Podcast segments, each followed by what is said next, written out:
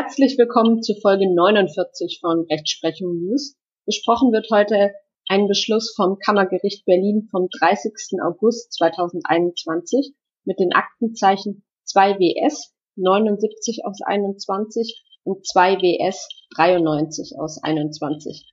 Das Thema heute hat auch medial sehr große Aufmerksamkeit bekommen, auch in nicht juristischen Berichterstattungen wie der Tagesschau, dem Spiegel und ähnlichen Medien. In der Praxis ist es ein heißes Dauerthema der letzten Wochen und Monate und auch für Klausuren ist das Thema geeignet. Das kommt sicherlich irgendwann mal angesichts der Brisanz der Thematik. Jüngst hatte das Kammergericht Berlin medial Aufmerksamkeit mit seinem Beschluss bekommen, den ich heute vorstelle. Das Kammergericht lässt in einem Rechtsstreit über die Eröffnung eines Hauptverfahrens EncroChat-Daten als Beweismittel zu. Französischen Behörden war gemeinsam mit belgischen Ermittlern die Entschlüsselung der über die Plattform von EncroChat geführten konspirativen Kommunikation gelungen. Dies hat zu hunderten Verhaftungen in ganz Europa geführt. In Deutschland sehen die Oberlandesgerichte, die damit bislang befasst waren, kein Beweisverwertungsverbot. Seit Dezember letzten Jahres, insbesondere aber auch in den letzten Monaten, hatten zahlreiche OLGs hierzu entschieden. Zum Beispiel auch das Oberlandesgericht Düsseldorf mit Beschluss vom 21. Juli 2021 mit dem Aktenzeichen Römisch 3 2 WS 96 aus 21. Die größte Aufmerksamkeit hat jetzt die Entscheidung des Kammergerichts Berlin bekommen, da damit vorerst eine Klärung erfolgt sein dürfte, weil zuvor das Landgericht Berlin die Sache anders gesehen hatte und nun aufgehoben wurde. Der Entscheidung des Kammergerichts Berlin lag folgender Verfahrensgang zugrunde. Die Staatsanwaltschaft Berlin hatte im Mai 2021 Anklage zum Landgericht Berlin gegen einen 32-jährigen Mann erhoben und diesem zur Last gelegt, in mehreren Fällen unerlaubt mit Betäubungsmittel, vor allem Cannabisprodukte, MDMA-Tabletten und Amphetamin in nicht geringer Menge, und zwar im Kilobereich, Handel getrieben zu haben. Der Angeklagte soll sich für die Absprachen mit seinen Lieferanten und Abnehmern sowie mehreren Mittätern des als besonders abhörsicheren beworbenen niederländischen Kommunikationsdienstes EncroChat bedient haben.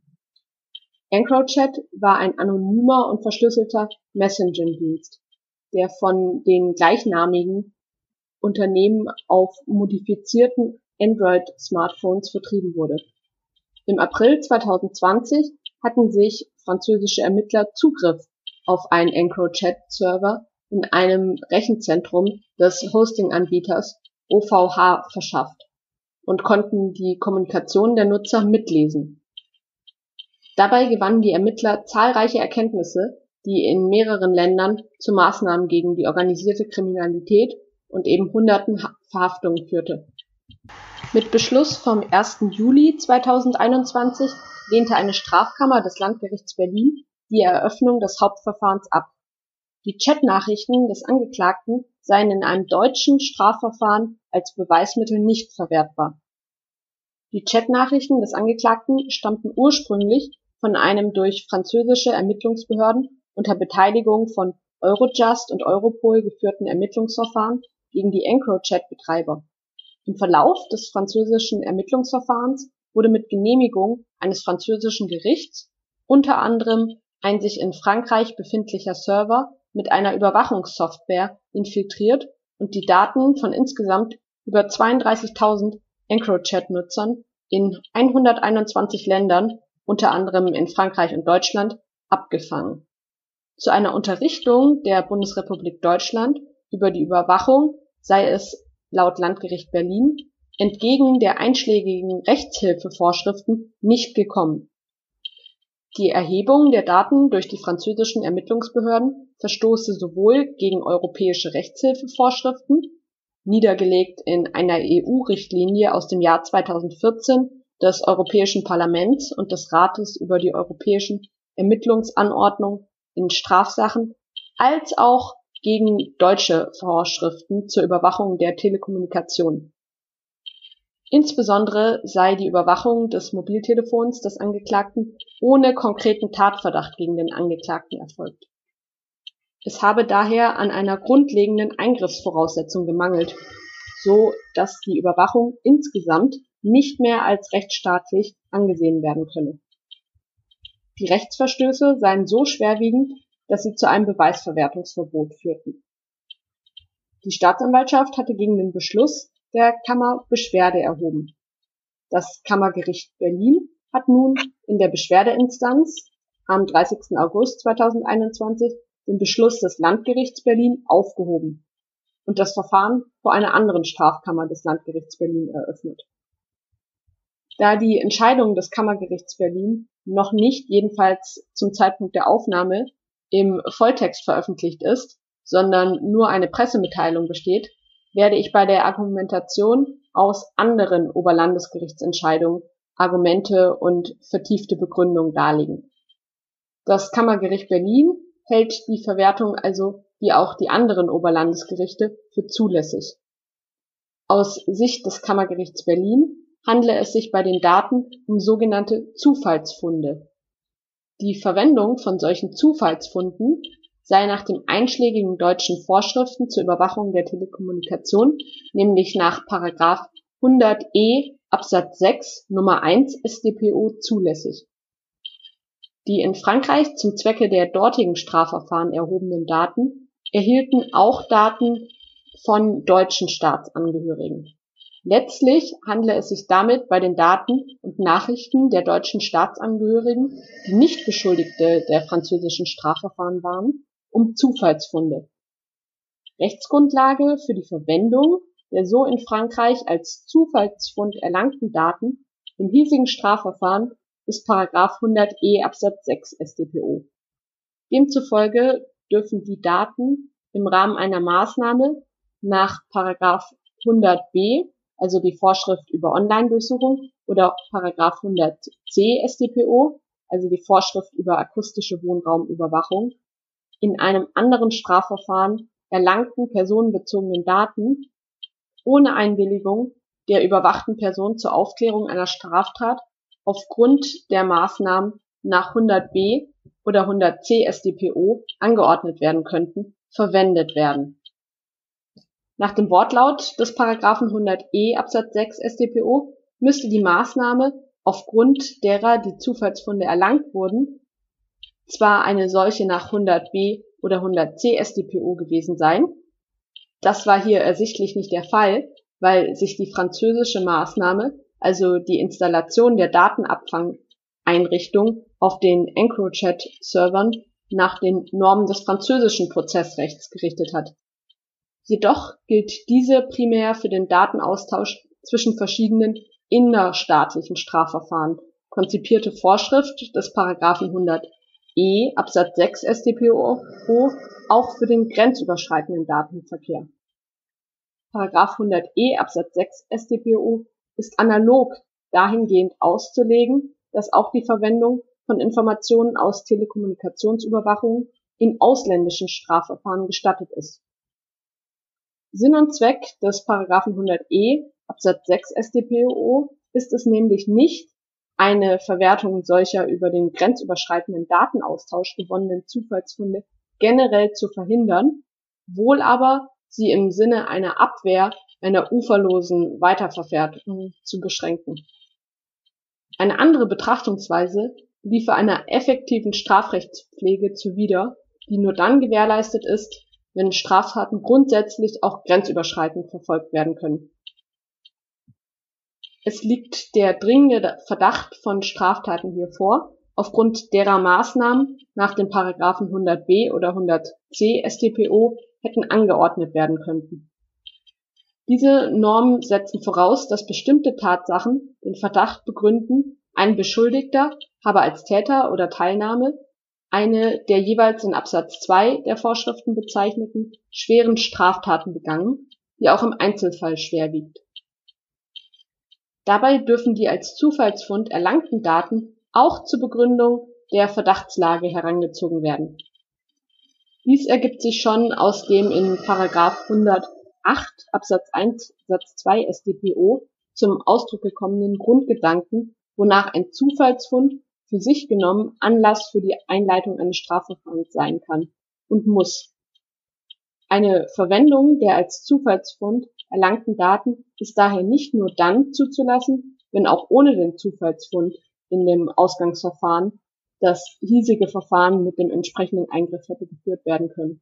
Ein solcher hypothetischer Ersatzeingriff ist nicht erforderlich für § 100e Absatz 6 StPO.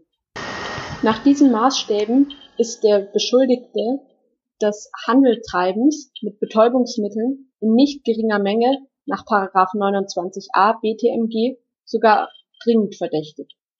Der Tatverdacht stützt sich auf die Auswertung der Kommunikationsdaten des EncroChat-Handys.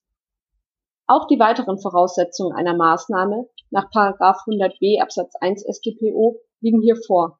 Aufgrund des dringenden Verdachts, dass erhebliche Mengen von Betäubungsmitteln innerhalb eines kurzen Zeitraums gehandelt wurden, sowie der daraus folgenden Professionalität und hohen kriminellen Energie wiegen die dem Beschuldigten zur Last gelegten Taten auch im Einzelfall besonders schwer im Sinne des Paragraphen 100b Absatz 1 Nummer 2 StPO.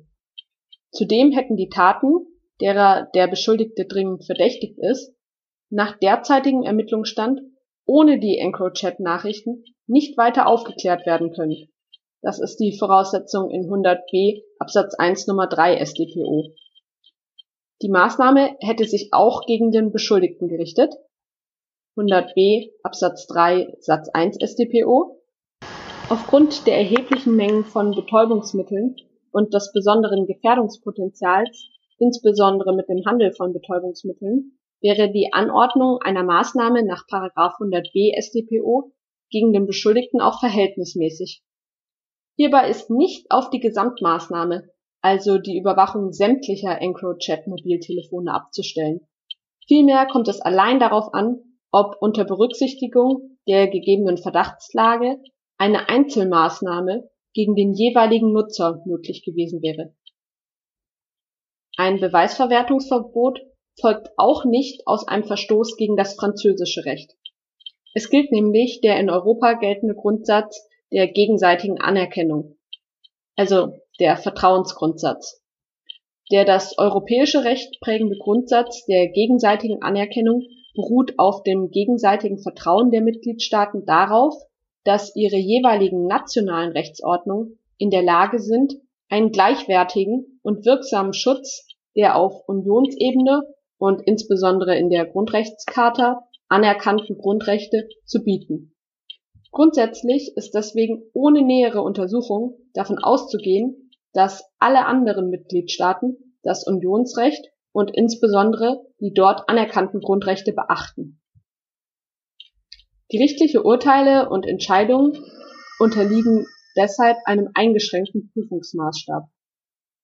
Die deutschen Gerichte prüfen anhand dieses eingeschränkten Prüfungsmaßstabes den französischen Beschluss zur Genehmigung des Einsatzes einer Computerdatenabfangeinrichtung.